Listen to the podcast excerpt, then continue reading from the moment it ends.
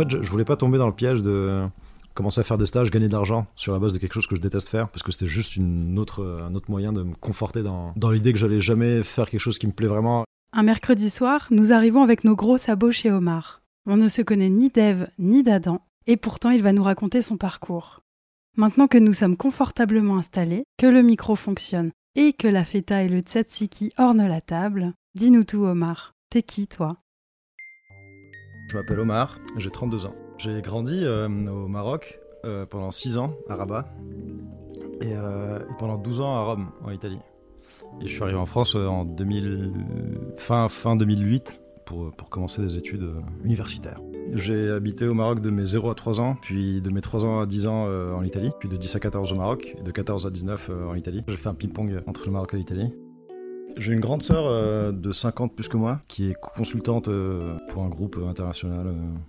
J'ai un oncle qui est luthier et qui est très bon, construit des luttes et il joue très bien. À part lui, il y a des menuisiers, des charpentiers et ma mère qui a fait du droit, mon père qui fait du droit aussi, ils sont connus à la fac tous les deux. Et l'histoire veut qu'un mardi après-midi, en amphithéâtre, mon père entend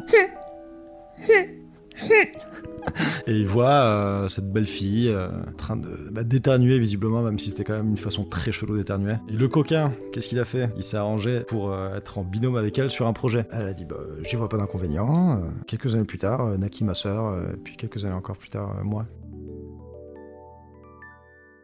Ma mère, sur la base de ce qu'elle est, elle m'a inspiré énormément. C'est un peu une, guerrière, quoi.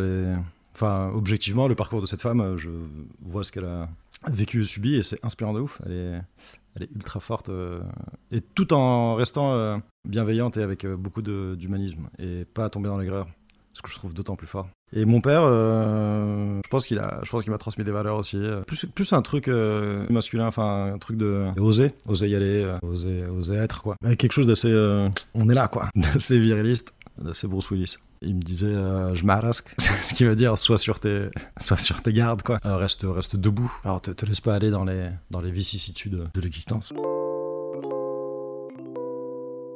En termes d'élèves, euh, j'étais un peu, un peu versatile. Ça dépendait de la matière, ça dépendait des profs, et ça dépendait de l'année. Mon collège, j'étais pas très bon, j'étais même très mauvais. Et à partir de la troisième, je me suis pris de passion pour les maths. Puis à partir de la première, j'étais repas bon.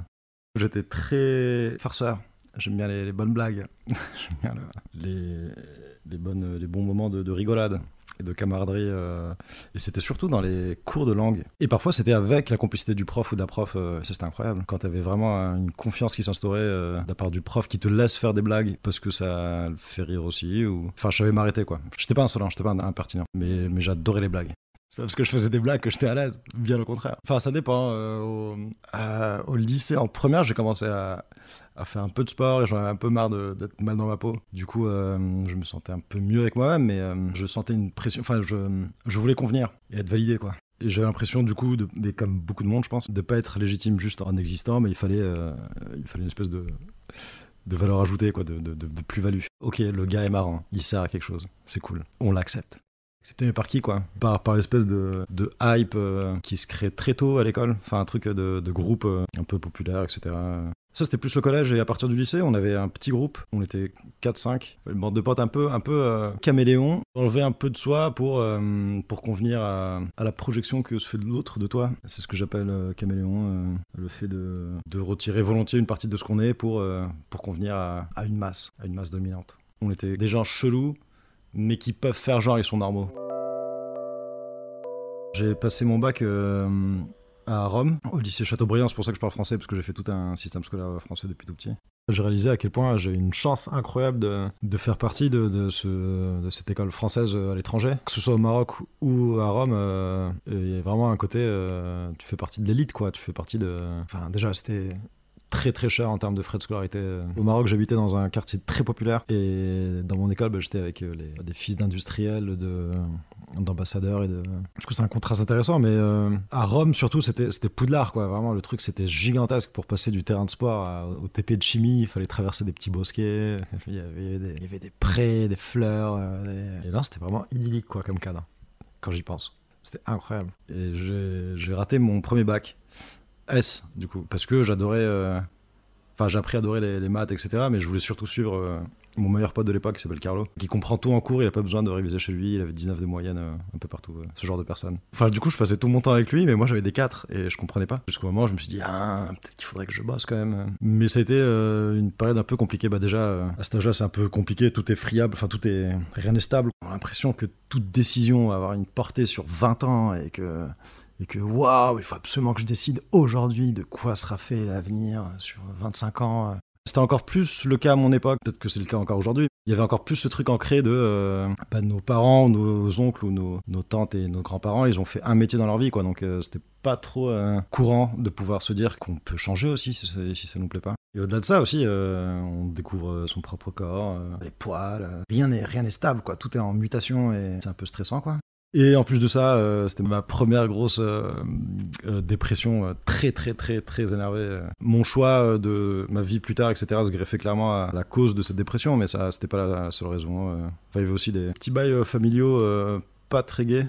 Et puis un, une espèce de pas, pas, pas d'aigreur, mais de de négativité qui devient neurasthénie, qui devient euh, à quoi bon quoi, aquaboniste et, et nique sa mère, autant se tuer tout de suite quoi. Truc très énervé. Je me suis sorti de la dépression grâce à ma mère qui m'a emmené euh, faire des examens de euh, rappel de, de vaccins euh, chez, chez le docteur. Puis euh, le docteur commence à me poser des questions qui n'avaient rien à voir avec le rappel.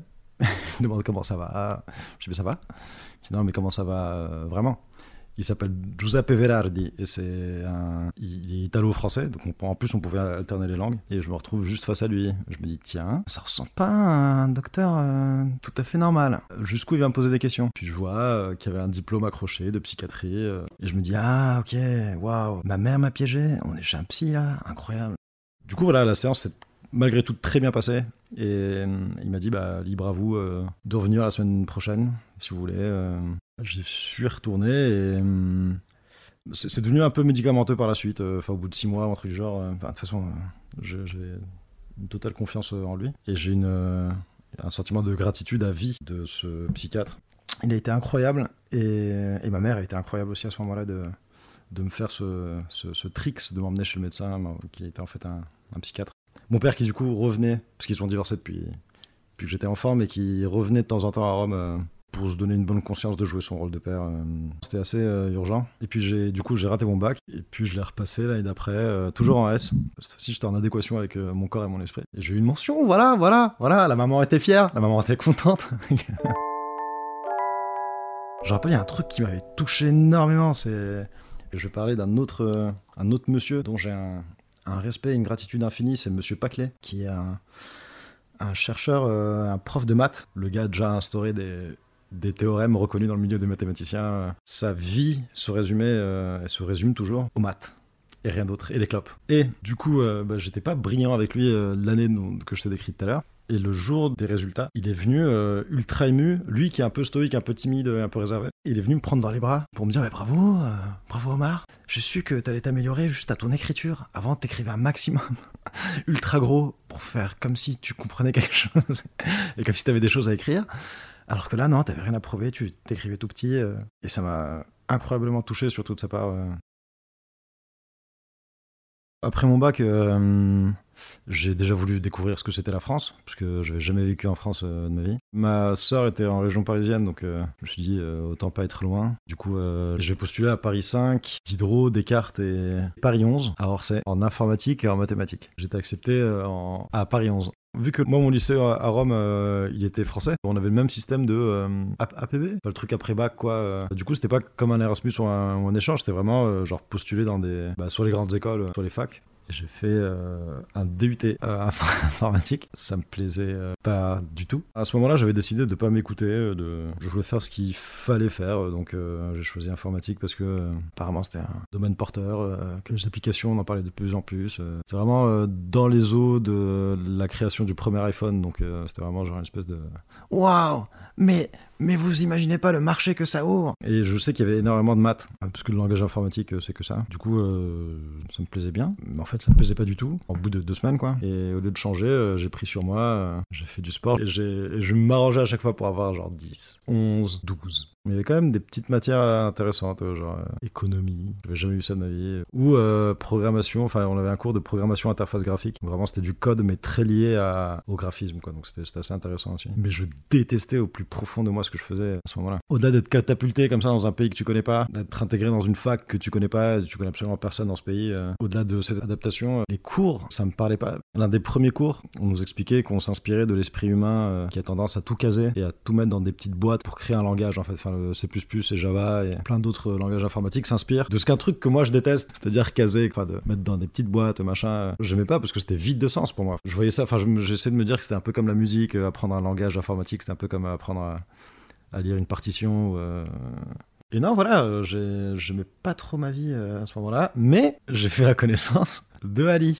on s'est connus en TP dans, dans ce DUT. Et on est encore euh, plus que meilleurs potes, on est, on frères aujourd'hui, donc euh, il y avait quand même eu du bon sur ce parcours-là. Et voilà, mais je garde quand même un bon souvenir de, des week-ends d'intégration. C'était quand même cool de, de voir ce que c'était, quoi.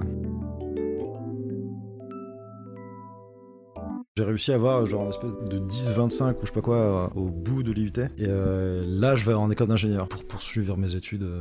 Et je savais que avec un niveau DUT ou une licence par la suite, euh, j'allais être juste programmeur ou concepteur ou analyste, un truc très lié au code quoi. Du coup, je me suis dit qu'à cela ne tienne, si je dois continuer à détester ce que je fais, au moins je ferai en sorte de déléguer les tâches et pas de les subir. Et du coup, je suis allé en école d'ingénieur. Les frais, c'est une école de management des systèmes d'information. En gros, il y avait de la sécurité informatique, du réseau, de la programmation pure et, du consulting, enfin en tout cas des, matières un peu moins portées sur le code. Et moi, clairement, je me dirigeais vers ça. Et, euh, la rebelote Rebelote, on pensait qu'on s'en était sorti avec les dépressions, et allez, encore une fois je, je me suis assez bien menti à moi-même pendant très fort. C'était assez euh, fou à quel point euh, je pouvais prendre sur moi et mentir à moi-même.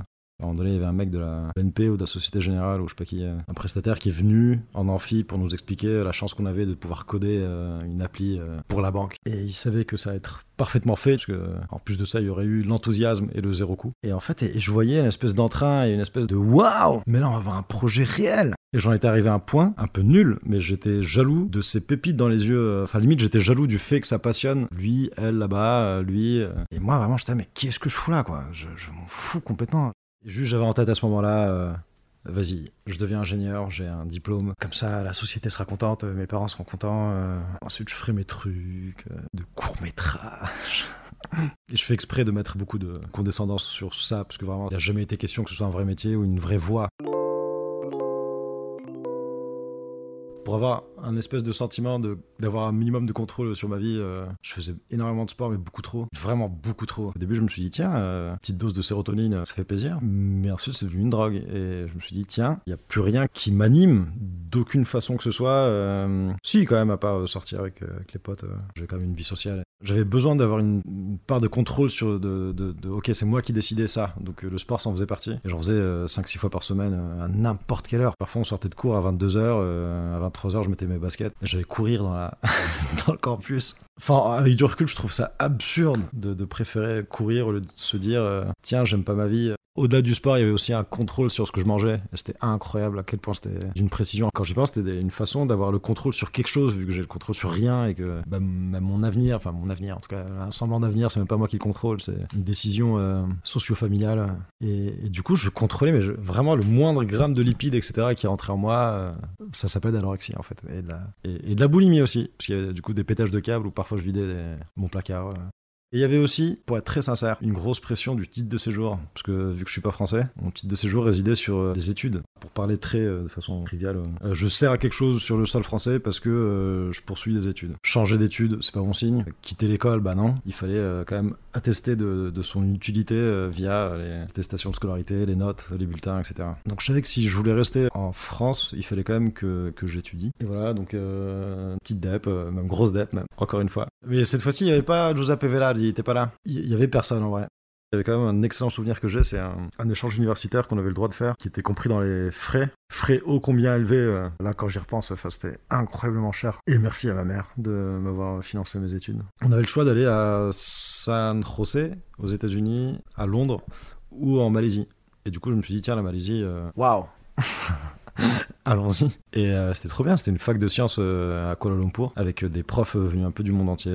c'était marrant de, faire des, toutes les matières mais en, anglais. On en profitait pour, avec deux trois potes de ma promo, de, de voyager dans des pays à, moindre coût parce que c'est juste à côté. Donc on avait fait la Thaïlande, l'Indonésie. Et ça franchement j'en ai des très bons souvenirs. déjà c'était la première fois de ma vie que je voyageais aussi loin. C'était riche quoi. Ça durait 5 mois. Puis de retour à Paris, bah, du coup on avait validé notre licence là-bas. Je l'avais eu. Là, je commençais mon master 1 avec une spécialisation. Je sais plus ce que c'était, mais le truc euh, qui normalement fait en sorte que tu deviennes consultant par la suite. Et puis il, arrive quand même des trucs pas très heureux au sein de ma famille euh, au sens large, qui me servent de déclic, en plus de tout, pour me dire, mais tiens, ce serait pas mal quand même de juste écouter un petit peu. Tu fais quoi de ta vie là T'en as qu'une seule. T'as as envie de faire du consulting toute ta vie? De finir dans, dans la co 80 à 30 ans parce que tu te détestes et t'as besoin de pallier à tout ça? Suite à une autre encore une fois! Encore une dépression! Mais jusqu'à quand? Wow euh, j'ai commencé à faire des cours du soir de théâtre. Et ça, c'était incroyable. Le vice-versa, quoi. Enfin, vraiment, le... autant je m'écoutais plus, je me sentais plus et je, je m'oubliais dans quelque chose que j'avais oublié même que je détestais, parce que c'était même plus la question. C'était à quoi bon, quoi. Enfin, j'ai vraiment fini par assumer ce truc de valeur marchande et de je serai salarié en col blanc et il y aura forcément des avantages. Ce qui peut très bien convenir à pas mal de monde. Hein. Enfin, en vrai, je, je, porte pas de valeur de jugement dessus. il y a mille et une manières de, s'épanouir. Et il y en a pour qui le taf, c'est juste le taf. Et puis voilà, et puis ils font ce qu'ils veulent à côté. Moi, non. Moi, j'avais besoin de, de me sentir un peu entier. Euh. Mais en fait, j'avais oublié que j'avais besoin de me sentir entier. Et je m'en suis rendu compte euh, en cours du soir de théâtre. C'était incroyable comme je me sentais comme un, un poisson dans l'eau. J'adorais tout ce qui se passait, mais tout, tout, quoi que dise le prof, etc. Enfin, ouais, indirectement, il, venait éveiller euh, ce petit truc en moi, euh, cette petite euh, flamounette, qui me rappelle que. Mais oui, en fait, c'est bien aussi de s'écouter. Enfin, moi, en l'occurrence, là, pour le coup, c'était jouer, jouer au sens large, mais jouer, quoi. Comme quand on était enfant, et, et ça, et ça m'arrangeait aussi. J'aimais bien jouer à être l'autre. C'est un truc que déjà j'avais fait euh, pendant énormément d'années. Euh, et, là, c'était d'autant plus jouissif de le faire. Euh, en un cours, tu pouvais être plein de choses différentes et jouer plein d'éléments différents, tout en étant dans une vérité la plus proche du réel. Du coup, c'était un travail de recherche qui était incroyable. Je commence à aller de plus en plus, du coup, en cours du soir et de moins en moins la journée en école d'ingénieur et, et, puis j'essaie d'avoir un rendez-vous avec une administratrice de l'école, Madame Fitoussi, très gentille dame, avec qui j'ai essayé de négocier un petit peu les, frais de scolarité pour le deuxième semestre, parce que je savais que j'allais plus retourner en école d'ingé. Je lui ai dit, euh, est-ce qu'on peut essayer de faire en sorte que je paye juste la moitié d'année Elle m'a dit, non, partez pas, Omar. Vos résultats, regardez, bon, ils sont pas exceptionnels, ils sont pas horribles non plus. Enfin, ça va, ayez votre diplôme et puis faites ce que vous voulez. Elle avait raison, mais, mais, mais non, non, pour moi, c'était. En fait, je voulais pas tomber dans le piège de commencer à faire des stages, gagner de l'argent sur la base de quelque chose que je déteste faire, parce que c'était juste une autre, un autre moyen de me conforter dans, dans l'idée que j'allais jamais faire quelque chose qui me plaît vraiment et, avoir le piège de, de, bon, bah, je commence à gagner ma vie grâce à ça, donc euh, je m'en fais une raison, euh, je serre les dents et en avant Guingamp. Et du coup, j'avais peur de cette période de stage, je suis parti juste, euh, enfin, si, j'en ai quand même fait six mois.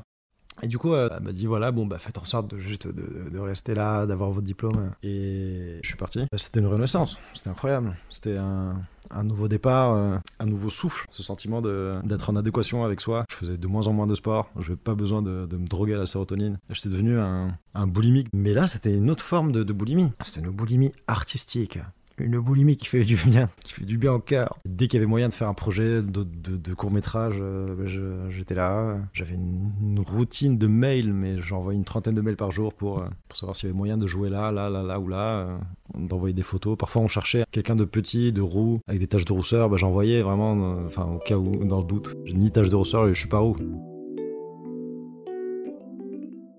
La première fois que j'ai fait du théâtre de ma vie, c'était euh, en, troisième avec Monsieur Bougot. Il était trop marrant. C'était quelqu'un de bon. Il y avait une bonhomie, mais quelque chose de, simple et d'honnête. Et c'était un prof d'histoire ou de, français. je me disais, ouais, c'est sympa. Mais ce qui était sympa, c'était plus les exercices et les, les trucs d'impro, etc. pendant le cours. Et la première fois, je me suis dit, waouh, en fait, j'aime bien ça. C'était en première avec euh, Véronique Bouteille du lycée Chateaubriand de Rome. C'était, elle était prof de littérature et l'expérience était vraiment géniale. Elle avait réussi à privatiser une salle à Rome qui s'appelle la salle Umberto, qui est normalement une salle euh, genre euh, en plein centre de Rome, quoi. Donc créer un spectacle et ramener 600 personnes sur un spectacle en français qui est juste des scènes bout à bout qui forment un spectacle. Chapeau à elle. au lycée, j'en ai, non, à la fac, j'ai fait une année avec Hélène Serretti qui était prof de théâtre et avec qui on a fait une pièce à la fin de l'année où j'ai eu la chance d'interpréter le rôle principal. Là, vraiment, je prenais plaisir à jouer, à interpréter des, personnages euh, et à m'évader. euh. Mais il y avait quand même une dimension de. euh, genre, ça me rassurait beaucoup plus d'être quelqu'un d'autre que moi. Et en plus, de façon assumée et sur un contrat tacite avec euh, le spectateur qui te regarde. Donc, euh, c'était euh, un échappatoire euh, confortable, quoi. C'était vraiment bien. Et le plaisir de jouer, il, il évolue avec le temps. euh. Là, c'est autre chose, quoi, aujourd'hui. C'est plus euh, se rapprocher au plus près de, la spontanéité, de, l'instant présent, quoi. Et de, d'être au plus près de la vérité, d'être authentique quoi, tout en n'étant pas soi. Et ça, ça me passionne. Mais c'est en école d'ingé où j'ai voulu en faire mon métier. Quand j'ai quitté mon école d'ingé quoi.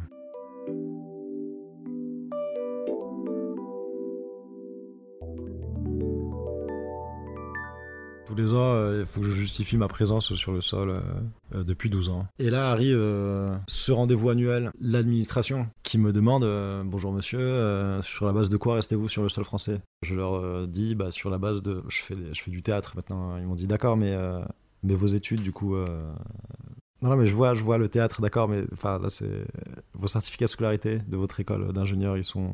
Je leur dis, bah non, j'en ai plus. euh. Maintenant, je, je vais faire que du théâtre, quoi. Je vais faire que ça. Je vais tenter d'être acteur. Et ils m'ont, vraiment regardé comme si euh, un, rejeton, enfin une espèce de sombre truc qu'il fallait évincer. Et du coup, on me propose gentiment de, de rentrer chez moi, quoi. Sauf que chez moi, bah, j'habitais au Maroc et en Italie, euh, 12 ans à Rome et 6 ans au Maroc, donc euh, faut m'envoyer chez moi. Où ça, les gars euh, Mais vu que j'ai un passeport marocain, que je suis né au Maroc, bah, c'était plus logique, c'était que je retourne au Maroc. Déjà, c'était d'une violence sans nom de devoir point-là justifier son existence. En plus, à, quel moment c'est, toi, administration, qui va décider euh, pour moi, enfin, t'as décidé que je, t'étais plus utile en tout cas et, que je, je servais plus à rien. Début de vingtaine, déjà, t'essaies de te construire. euh, va ajouter ça, quoi.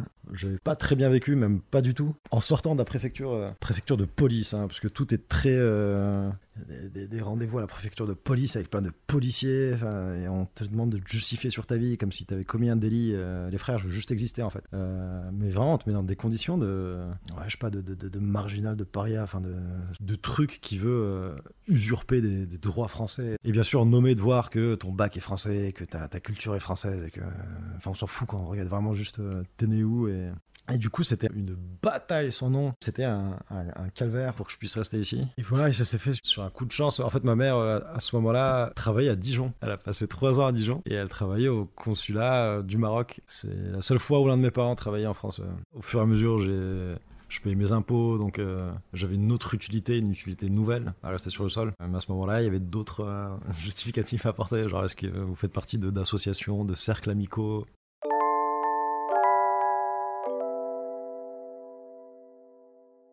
En termes de soutien euh, parental, en tout cas euh, maternel, il n'y a pas eu trop de soutien. euh, alors, ma- mère, elle vient d'un tout petit village marocain qui s'appelle Bnimlal, un milieu très populaire. genre, c'était quand même un, truc qu'elle pousse ses études aussi loin en droit, etc., et qu'elle ait chopé sa chance. de faire des, des études en tout cas aussi poussées, jusqu'à intégrer le ministère des Affaires étrangères, d'être muté, etc. Tout ce qui représentait les arts, c'était du travail, c'était une espèce de vocation comme ça. Euh, Ouais, je veux juste que mon fils euh, soit en sécurité. euh. Donc il avait pas du tout de soutien. D'ailleurs, c'est à ce moment-là où du coup elle a arrêté de payer mes études et euh, moi j'ai commencé à devoir, à devoir bosser pour payer mon loyer, pour manger. C'était un peu le deal quoi. Elle pensait que c'était juste une espèce de lubie, un truc, euh, bon bah ça va lui passer. euh, là il s'est mis en tête qu'il voulait absolument faire euh, l'acteur. Puis même, enfin elle ses références à elle. je veux dire, c'est c'est- pas, ça n'existe pas des cours de théâtre. en tout cas aujourd'hui beaucoup plus. Mais au Maroc, dans sa génération à elle, c'était pas quelque chose de. Je vais au théâtre, c'est pas une phrase qu'elle a dite souvent durant son enfance, adolescence ou, vingtaine. Enfin vraiment, elle a un rapport très très très éloigné à tout ça. Pour, elle, ça n'existe pas. Enfin c'est- c'est forcément des, des- un truc familial bon, euh, le père il est réalisateur, bon bah son neveu il est acteur. Et puis euh, bah elle a vu que c'était pas une lubie, enfin que c'était pas juste euh, une idée, que j'étais pas têtu sur quelque chose. bah, du fait déjà que ce soit clair, définitif dans mon choix de, quitter mes études que j'aimais pas. En fait, c'est comme si euh, c'était vraiment un état de où au final ça simplifie un peu parce que t'as plus le choix, tu peux plus faire semblant, mais vraiment plus quoi. Déjà, il y a, un flou qui s'enlève, mais c'est l'avantage d'avoir trouvé aussi euh, le truc auquel j'ai envie de me dédier à 100% et essayer de creuser un truc euh, là-dedans quoi. Donc euh, ça aurait été différent si j'hésitais entre, entre quatre passions différentes. Mais, mais là, ouais, c'est comme si euh, j'avais plus le choix. Donc, au-delà de la vie de ma mère ou de, ou de l'administration française, j'avais vraiment pas le choix de euh, tenter. J'arrivais pas à me projeter dix ans après en me disant euh, Bon, bah, euh, à l'époque, oh, ça m'aurait fait plaisir ouais, de faire des petits courts-métrages comme ça avec des copains. Non, non, non. il était hors de question. Fallait que je tente, quoi. Fallait que je, que je le fasse vraiment. Puis même, euh, c'est l'avantage de la fin d'adolescence aussi, c'est que quand bien même euh, on peut adorer, euh, ou en tout cas être en, totale adéquation au respect vis-à-vis de ce que peuvent nous conseiller soit l'un ou l'autre des parents, soit les deux, eh ben on se détache quand même de ça, quoi. On devient un, un jeune adulte. Et non, du coup, je suis arrivé assez vite à un truc de j'aime beaucoup tes avis en général, je, t'aime toi en tant qu'être humain. Et en plus, il s'avère que tu m'as donné la vie, donc je te remercie pour ça. Mais là, pour le coup, je m'en fous un peu de ton avis là-dessus. À un moment donné, elle voulait ma sécurité, mais à un moment donné, elle voulait juste ma, santé, mon, bien-être et ma paix intérieure. Donc, euh, elle m'a pas soutenu, mais elle m'a pas empêché euh, non plus de, faire ce que j'ai eu envie de faire. Je lui ai pas prouvé quoi que ce soit, mais je sens, je sais qu'elle a, commencé à prendre en considération vraiment ce que je faisais à partir du moment où je commençais à être payé pour jouer, soit dans des pièces ou dans des, des guests en série ou, euh, en court métrage. Elle a réalisé que c'était ouais, aussi un parcours faisable, en tout cas quelque chose qui puisse être euh, gratifié aussi financièrement et que ça puisse constituer un travail en tant que. Et que c'était pas juste une lubie de troubadour euh, de mon fils en train de péter un plomb, n'importe quoi, qui se retrouvait sur scène à, déclamer Racine. On est où là? Mon père, de loin, à ce moment-là, il habitait au Congo. Je sais pas qu'il comprenait, mais il disait Ok, bon, bah, c'est ta décision. Il y a un truc vraiment radical euh, qui s'est créé, heureusement. C'était une première étape de euh, d'essayer de s'écouter vraiment et de, et de se faire confiance bizarrement. Alors que c'était un état où j'étais pas forcément en confiance, mais c'est le genre de truc où t'es le, le ou la seule à pouvoir comprendre. Tu sais très bien que si tu l'expliques, ça pourrait être euh, détourné ou ça pourrait être amoindri dans sa, son importance. Mais toi, tu sais. Toi, tu sais au fond de toi, ça t'anime, quoi. Et en fait, je suis juste en train de décrire une passion, quoi. Ouais. Et voilà, donc euh, je faisais mes cours de théâtre. Euh, à côté de ça, j'étais voiturier, puis j'étais distributeur de tracts pour plein de marques de, fast-food. Et puis, et puis pion, surveillant de lycée. Et merci à la CPE. Elle comprenait en tout cas ce que je faisais à côté. euh, Quand j'avais un casting, etc., bah, elle me laissait y aller. Ou quand j'avais des, journées de tournage sur des cours. Elle était quand même assez bienveillante là-dessus et assez compréhensive quoi. Tout ça pendant entre 2014 et 2017. Et en 2017, euh, j'ai été pris sur une série qui s'appelle Like Moi que j'ai adoré faire. C'était quand même un peu impressionnant au début parce que euh, t'as jamais fait ça. Tu dis bon bah waouh, là je vais avoir un tournage de deux mois. Mais c'est énorme Tous les jours Je vais jouer tous C'était pas la pub de euh, un jour et demi ou le court métrage euh, du pote du cousin de, ton pote euh, sur quatre jours quoi. Puis depuis, j'ai quand même bossé assez régulièrement. Et voilà, ce qui nous amène à, aujourd'hui, où j'ai la chance d'interpréter l'un des rôles principaux dans la première série française de Disney+. L'oiseau ne fait-il pas son nid? Je suis passionné par ce que je fais, je sais pourquoi je le fais. Il y a tout un tas de raisons d'ailleurs. Genre, euh, c'est un peu comme un oignon et t'as as plusieurs couches. Du plus évident, genre jouer au, cœur de l'oignon. D'ailleurs, je pense même pas avoir atteint le cœur de l'oignon. Ce serait peut-être limite euh, décevant quoi. Tu dirais, bon bah voilà, c'est pour ça. Parce que parfois, on peut avoir l'impression qu'on est passionné par quelque chose, mais on est passionné par toute la périphérie de cette chose-là. Enfin, je me suis un peu assuré de savoir pourquoi je faisais les choses, pourquoi je faisais ça. En fait, j'ai pas envie de me détacher du, du fait de jouer, euh, mais jouer au sens même très large. Euh, quand je bosse pas, je continue à jouer, euh, même chez moi tout seul, euh, avec des potes, à faire des vidéos par, exemple. Et ça peut être jouer en termes de jeu, ou enfin d'acting, ou de la musique, mais de créer des choses, quoi. C'est prenant et il y a forcément des. J'appellerais pas ça des sacrifices parce qu'il y a des modèles de vie qui m'intéressent pas de base. Je quantifie pas la réussite en t'as tant d'oseille à tel âge et puis t'es capable de pouvoir investir dans la pierre et puis, et puis construire avec ta femme et ton chien euh, c'est pas là où je vois un espèce d'accomplissement où chacun cherche le sien, enfin chacun a le sien en tout cas. Du coup, même si ça prend H24 de mon espace cérébral, euh, je m'en rends pas compte parce que j'aime ça quoi. Et c'est ça qui est beau et qui peut être traître parfois dans la passion. Ça peut être euh, aveugle. Surtout, ça peut rendre imperméable et hermétique parce qu'il y a très facilement moyen de, de s'isoler ou de se conforter sur sa vision des choses qui est construite autour, autour de sa passion, son schéma de pensée. Mais quand c'est vécu de façon saine, ça peut être l'une des choses les plus enrichissantes qui soit de, se nourrir l'un l'autre et de jouer, mais avec la noblesse d'un enfant. Je sais pas comment dire ça, mais vraiment l'honnêteté et la l'absence de masque qu'on a dans une cour de récré à 5 ans, euh, mais de le faire avec des textes euh, plus adultes et avec une histoire derrière et avec euh, des producteurs et des diffuseurs et, tout un tas de paramètres qui viennent avoir une mainmise sur, sur le projet, qui peut être bonne ou mauvaise d'ailleurs. Mais du coup, je vois pas ça comme des concessions, mais mes choix de vie à côté, ça fait quand même partie de, l'une de mes priorités de, de continuer à jouer et de participer à des projets toujours plus intéressants et de rencontrer toujours des, personnes avec qui je peux partager des choses. Après, forcément, il y a un retour de, pas un retour de bâton, mais un, truc.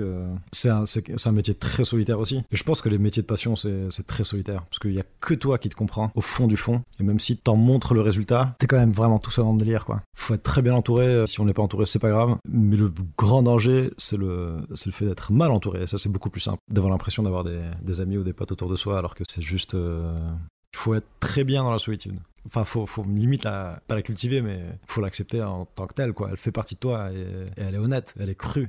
Là, je vais être très Jean-Michel, euh, j'enfonce des portes ouvertes. Hein. Attention. Mais je pense, très sincèrement, que s'il y a une personne avec laquelle il faut, euh, il faut être en, osmose, euh, enfin en, recherche de partage et en compétition, mais une compétition saine, c'est toi-même. Parce que c'est toi qui as ton histoire et ton truc, sans rentrer dans un, schéma de, motivation américaine, de sois la meilleure version de toi-même. Mais je trouve au moins qu'il est beaucoup plus sain de se dire, bon bah voilà, moi j'en suis là, j'ai envie d'atteindre tel ou tel objectif. Après, on on, se donne les moyens, euh, puis ça aboutit ou pas, quoi. Enfin, s'il y, a une compète à avoir, c'est vraiment avec soi-même, quoi. C'est euh, l'importance que ça, aujourd'hui, le chiffre euh, d'une façon générale. et c'est difficile d'en parler, parce que très vite, tu peux passer comme un aigri ou un jaloux ou un rageux. Mais je trouve ça assez triste qu'on donne tant d'importance ou pas selon le nombre d'abonnés de quelqu'un, selon le nombre de streams de quelqu'un, le nombre d'entrées en salle. Ça réside pas là-dessus, quoi. Vraiment pas, quoi. Je pense qu'être entouré de, passionnés peut être un véritable moteur et à la fois peut-être un frein euh, selon la manière avec laquelle tu vis ça. Je m'explique. Dans la mesure où vous partagez une même passion, toi et les membres de ton cocon avec qui vous partagez la même passion, bah, vous vous retrouvez autour de valeurs communes, euh, de trucs euh, d'une évidence sans nom, quoi, qu'il faudrait expliquer en 6 heures à des non-initiés, à des moldus, mais ça coule comme de l'eau de source euh, au sein de ce même groupe. Donc je pense qu'il peut vraiment y avoir un truc, ouais, moteur, une espèce de, cercle vertueux où tu t'inspires les uns les autres, où tu as envie de faire, de partager, et peut-être aussi que, que l'un pousse l'autre à briller, quoi. Enfin, je sais pas comment dire ça, mais un truc de. Enfin, c'était un truc qui m'avait marqué en, cours de théâtre. C'était un prof qui nous disait qu'un bon acteur, il est avant tout là pour faire briller l'autre. Je trouvais ça très vrai. Toi, toi tu m'élèves, moi je t'élève, on s'élève. et c'est par le partage et l'écoute qu'on s'élève tous les deux. Euh. Et en plus, d'un point de vue un peu plus euh, capitaliste, je trouve que de façon saine, ça place une barre à un certain niveau, quoi. Pas une espèce de compétition, mais une espèce de truc de euh, bon bah vu que la barre est placée là, du coup je vais proposer quelque chose moi aussi qui peut atteindre cette barre là, et puis chacun nourrit cette hauteur, et ça peut être très vertueux, et ça peut être complètement l'inverse. ça peut être de l'entre-soi, pas productif au possible, et une espèce de, suffisance autour de laquelle euh, bon bah vous vous retrouvez sur les mêmes idées. Euh. Je pense que juste euh, tout simplement c'est tu peux avoir les deux cas de figure et même quand je te parle de comparaison une espèce de truc de waouh attends ok toi t'as pu faire ça ça ça et ça alors que moi j'ai fait que ça et ça cette espèce de, comparaison aigrie et, et improductive et, triste quoi. Et à titre personnel bah, j'ai pu faire partie de deux groupes en tout cas des, deux cas de figure quoi où à la fois on se nourrissait euh, l'un à l'autre et juste de s'inspirer les uns les autres. Et puis euh, l'autre cas de figure d'être dans un espèce de cocon chelou où tu te suffis quoi. Tu te suffis puis tu, tu pratiques pas ton art. Tu t'en parles et puis et puis puis tu, tu vérifies que l'autre fait pas plus ou moins que toi. Un truc un peu un peu malsain quoi. Et je trouve que les réseaux n'aident pas là-dedans parce que enfin moi c'est un exemple très récent mais j'essaie d'écrire mais d'écrire quelque chose de plus long que mes sketchs sur, Instagram. Et c'est horrible parce que parfois je me dis juste, bon, waouh, Je m'en mets les pinceaux, je vais me faire une petite récréation euh, cérébrale. Et du coup, je vais sur Instagram. Très mauvaise idée de faire ça. Parce que du coup, t'as Adam Driver qui est sur Combini qui a fait, bah moi, euh, j'ai commencé ma carrière, j'avais 12 ans et demi, euh, là, ma filmographie, j'ai 500 films. voilà, va verrouiller ton portable, le poser et puis reprendre ton clavier derrière. C'est assez facile de tomber dans, dans une comparaison. quand bien même, rationnellement, tu sais très bien que ça sert à rien et que ça te rend service ni à toi, ni. Ouais, faut faire gaffe à ça. À partir du moment où j'ai commencé à, gagner de l'argent et à gagner ma vie juste grâce à mon métier, déjà c'était incroyable. c'était fou quoi. De me dire, non mais attends, l'année dernière j'étais pion euh, à la même époque. Euh, et, là, je vis de ce que j'aime faire. Chacun a sa manière de, dealer avec sa propre euh, précarité, mais je pense que, juste avoir un sens de, la de l'économie et de si t'as l'occasion de mettre de l'argent de côté, si par exemple tu bosses pas pendant quelques mois et puis d'un coup t'as un espèce d'énorme contrat de ne pas claquer en une semaine. Enfin, je, sais pas comment dire, mais euh, ouais, de vivre avec, euh, avec mesure, quoi. Avec mesure tout en étant démesuré, parce que, parce que la vie, ça passe vite, putain Bah, là, clairement, par exemple, prenons juste les deux dernières années, euh, j'ai quand même eu une chance incroyable de pouvoir bosser pendant le confinement. C'est plus en 2019 où tout allait bien que j'ai le moins bossé. Mais par exemple, pendant les deux dernières années, ça a été beaucoup de, guests sur des séries à la télé, des, des petits rôles au cinéma, des vidéos YouTube. En général, ouais, je peux ne pas travailler pendant euh, quelques semaines et puis faire un guest par-ci, euh, quelques mois. Enfin, après, je suis pas un gestionnaire, enfin, je suis pas un trésorier, quoi. Je- J'ai pas le nez sur mes comptes en disant Oh là là, attends, euh, j'ai payé 4,99€ un café. Non, mais enfin, sans avoir le nez sur mes comptes, etc., j'essaie juste de faire en sorte de. Bon, bah, vu que là, j'ai fait des petits euh, contrats à gauche à droite, le moment où il y a un gros contrat, bah, je vais faire en sorte de pas le claquer, euh, enfin, de pas claquer ma rémunération euh, tout de suite, quoi, et de- d'essayer de, d'allonger, et puis de faire attention, tout simplement. Et bien entendu, parlons-en de cette exception française qui est quand même incroyable, c'est l'intermittence. Le fait d'avoir une vision sur un an en disant, bon, ben, au moins, j'aurai un espèce de, de matelas mensuel qui correspond à temps, même si on passe auprès de beaucoup de personnes comme des, comme des chômeurs, parce que te- tu dois déclarer sur Pôle emploi à chaque mois, etc. C'est quand même un luxe, quoi, et une, une source de légèreté euh, mentale. Bon, ensuite, tout ça, c'est très bien étudié pour faire en sorte que si tu travailles pas, bah, t'as pas d'intermittence, parce que bah, t'as travaillé, donc euh, les choses sont quand même plus ou moins bien faites. Les rôles qui m'ont le plus touché pour l'instant, c'est ceux où à la lecture, déjà, j'ai envie de tourner la page le plus vite possible pour connaître la suite et que, objectivement, avant même de projeter sur le rôle, euh, je me dise, mais, mais, mais, j'ai envie de le voir, euh, ce film, ou j'ai envie de voir ça. Euh, déjà, en tant que tel, que j'y participe ou pas, j'ai envie de le voir, ce truc. Et ensuite, d'emblée, j'essaie de, voir ce qu'on a en commun, le personnage et moi, et de voir une fois sur, sur le plateau ce que je mettrais en exergue pour me dire, bon, bah, je vais aller dans cette direction-là, en tout cas, avec mon état d'âme de telle époque, je me bute un peu à la méthode acting, c'est très américain de faire ça. De partir de soi pour, euh, pour servir le personnage, et c'est la meilleure manière, à mes yeux, d'être le plus authentique possible et le plus vrai dans ton personnage. Il y a des personnages sur lesquels je me reconnais vachement. Bah, le dernier, Bilal, bah, le personnage que j'interprète, euh, je me suis tout de suite un petit peu reconnu dedans. Il est passionné de physique-chimie, de maths. Il habite tout seul avec sa mère. Il a 14 ans. Et moi, je suis la version adulte qui revient du futur. Et il a un côté très geek. Il a juste ses amis, les cours, sa mère. C'est bien quand il y a des évidences comme ça. Quand il y a des trucs de Oh, waouh, mais vous m'êtes plutôt familier, personnage. Dis donc. Est-ce qu'on se connaîtrait pas déjà, toi et moi? Et à d'autres moments, c'est un peu plus distant, et du coup, faut vraiment euh, aller trouver le truc qui te ressemble, quoi, pour interpréter euh, tel ou tel personnage.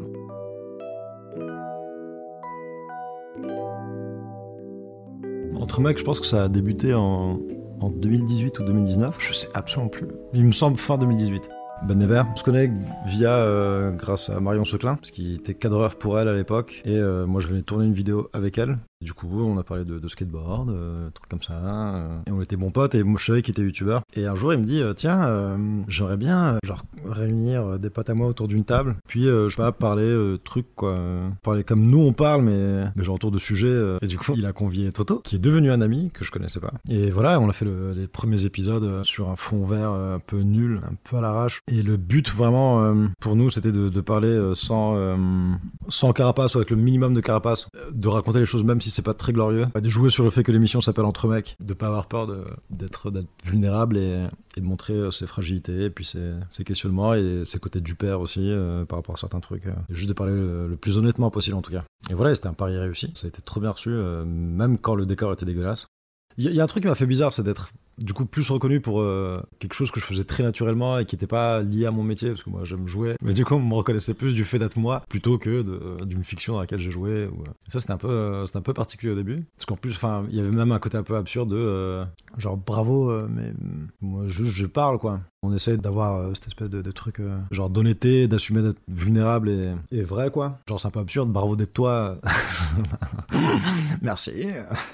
C'est pas sur cette base-là que je vais me dire, euh, ok, là il y a de plus en plus de gens qui me reconnaissent, donc je suis quelqu'un, ou ok, maintenant j'ai plus de légitimité qu'avant, ou euh, en tout cas, en ce qui me concerne moi, ça, ça marche pas comme ça, quoi. Parce que bah, l'inverse euh, peut exister aussi. euh.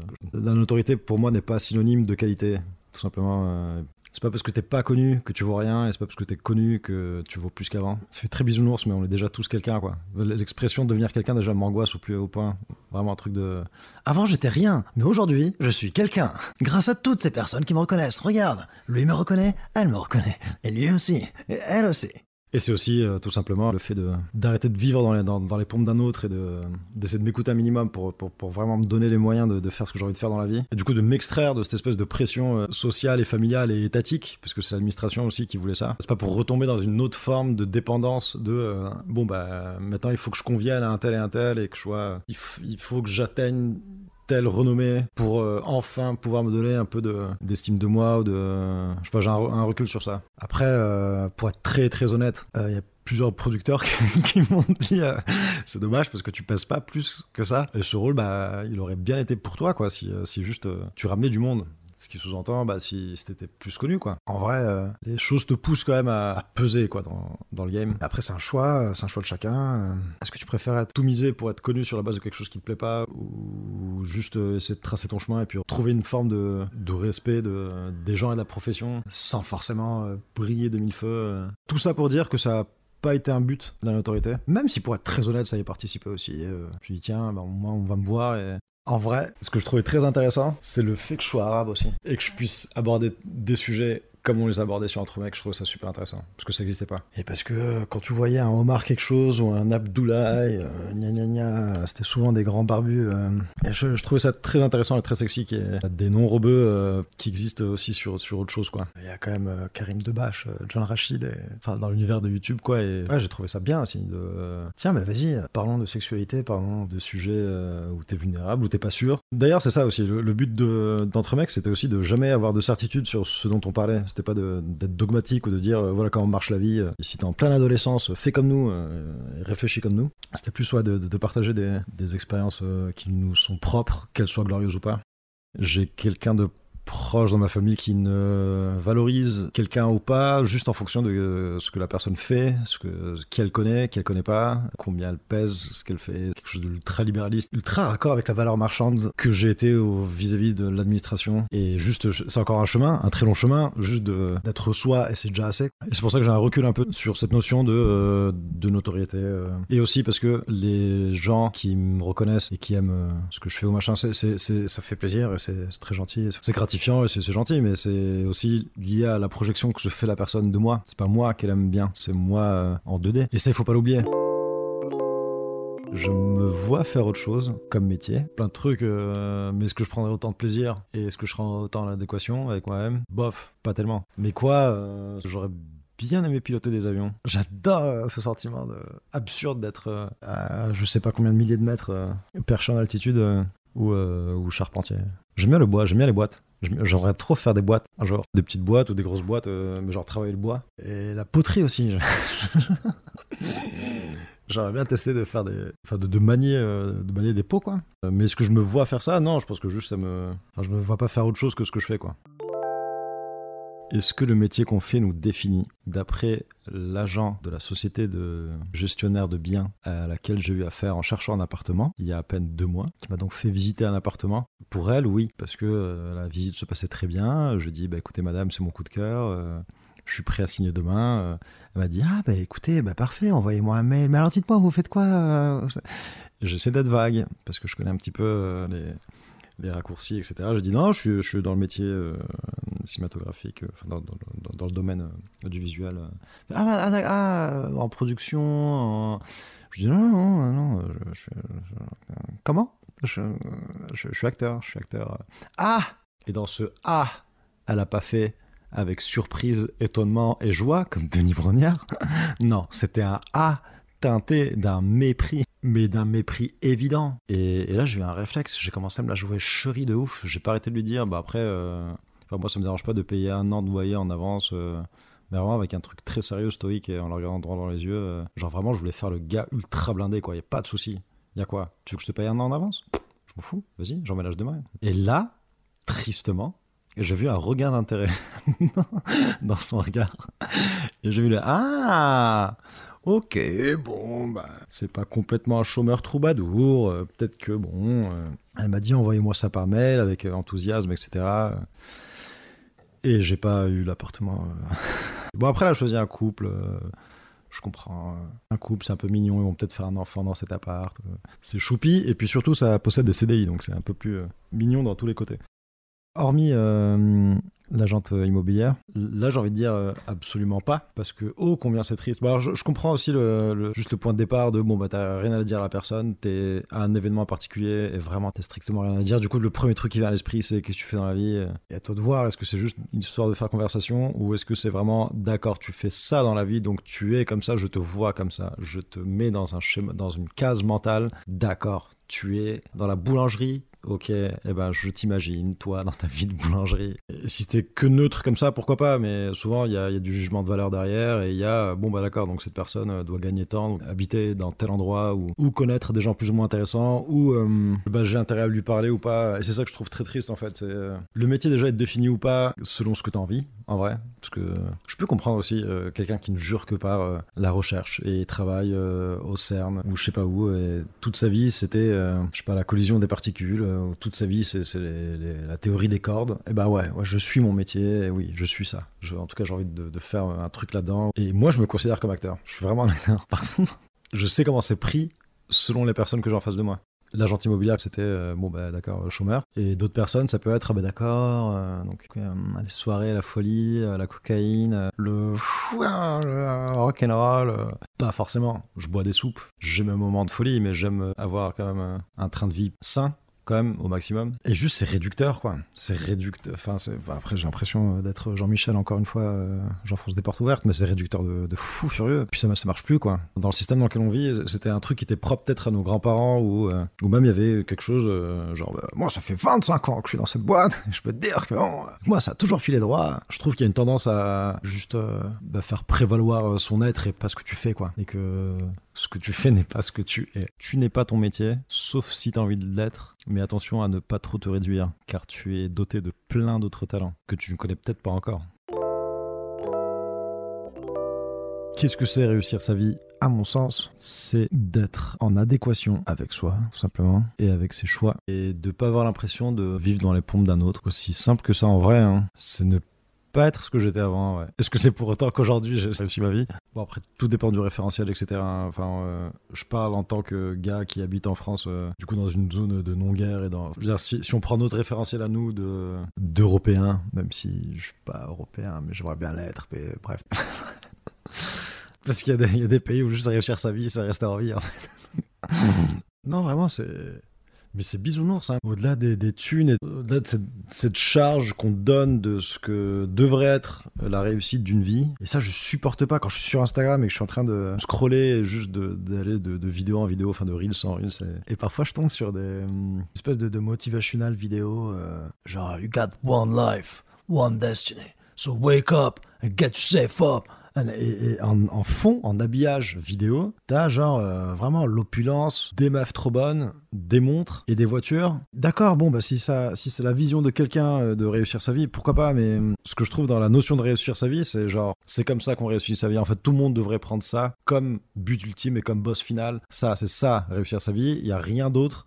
Il y a une seule façon et une seule. Il y en a un, il a envie de je sais pas, de, de, vendre des, des petits bracelets euh, sur une plage brésilienne, bah ouais, et, pour lui, il aura réussi sa vie de fou parce que euh, il est en adéquation avec ce qu'il voulait faire. euh, Les possibilités sont infinies et je trouve qu'il faut vraiment, vraiment, vraiment prêter euh, l'oreille à, à cette petite voix interne qui t'aiguille et qui te, dit bah là tu vas dans la bonne direction, euh, là tiens tu t'égares un peu, mais vas-y égare-toi et puis reviens. euh. Mais ouais, il y a 3000 et une façons de réussir sa vie. En revanche, je pense qu'il n'y en a qu'une seule de pas la réussir, c'est de, de, de regretter, quoi, d'être dans le regret, de se dire euh, bon bah ça aurait pu être ça mais ça l'est pas. Et du coup tu développes une aigreur ou un sentiment d'envie ou de jalousie vis-à-vis de, je sais pas, de, tout le monde, quoi. Je trouve qu'il est plus évident le sentiment de pas réussir sa vie plutôt que celui de, de la réussir, parce que la réussir, chacun a sa définition de la réussir. Et moi, à titre personnel, c'est vraiment être en adéquation avec moi-même et, de, et que le homard, euh, dans quelques années, euh, soit content du homard que je suis aujourd'hui. Ouais, je sais pas, une espèce de logique, une espèce de bon, une espèce de bon sens, quoi. Juste le fait de, de, de s'écouter, de pas se dire, euh, waouh, mais attends, mais qu'est-ce qui m'a pris? Ok, aujourd'hui, je gagne 10 000 balles par mois. J'ai pu construire ça et acheter ça et machin. J'ai pas d'amis.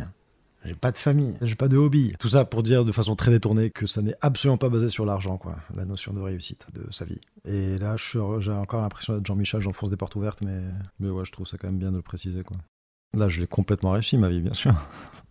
je mange de la feta, on boit une bière, on fait un podcast chez moi, parce que j'avais quand même réussi à avoir un appart, tout en étant, euh, tout en en paix de, de, de CDI. Je suis en France. Je suis en France alors que c'était pas gagné, quoi. Toujours avec un titre de séjour, hein. mais un titre de séjour cette fois-ci de 10 ans Eh, eh oui Bien sûr qu'elle pourrait toujours être mieux, et... mais je trouve c'est important de... Ouais, de prendre en compte déjà euh, ce qu'il y a, quoi, ce qui existe et ce qui est présent et ce que j'ai, et d'avoir une gratitude vis-à-vis de ça sans aller dans un bail spirituel ou quoi que ce soit, mais juste de, de réaliser la, chance qu'on a. Mais en vrai, de vrai, pour être méga honnête, c'est jamais assez. Et intérieurement, ça, ça gamberge tout le temps pour me dire euh, Putain, faudrait que je, fasse ça, euh, faudrait que gna gna mais attends, mais ça c'est pas assez. Euh, je dis ça parce qu'on est là devant un micro euh, avec de la feta entre nous. mais en vrai, je suis toujours dans le putain, euh, il y a une époque, j'aurais pu mieux faire ça ou faire ça. Inch'Allah, euh, d'ici 5 euh, ans, il se passe pas ça ou alors il se passe ça ou machin. Et cette appréciation de l'instant présent et du fait que, que c'est déjà une réussite en soi d'être encore en vie et de pouvoir mener sa vie, je n'ai pas toujours quoi ce truc. Donc, c'est un combat permanent. C'est tout ce que je veux dire.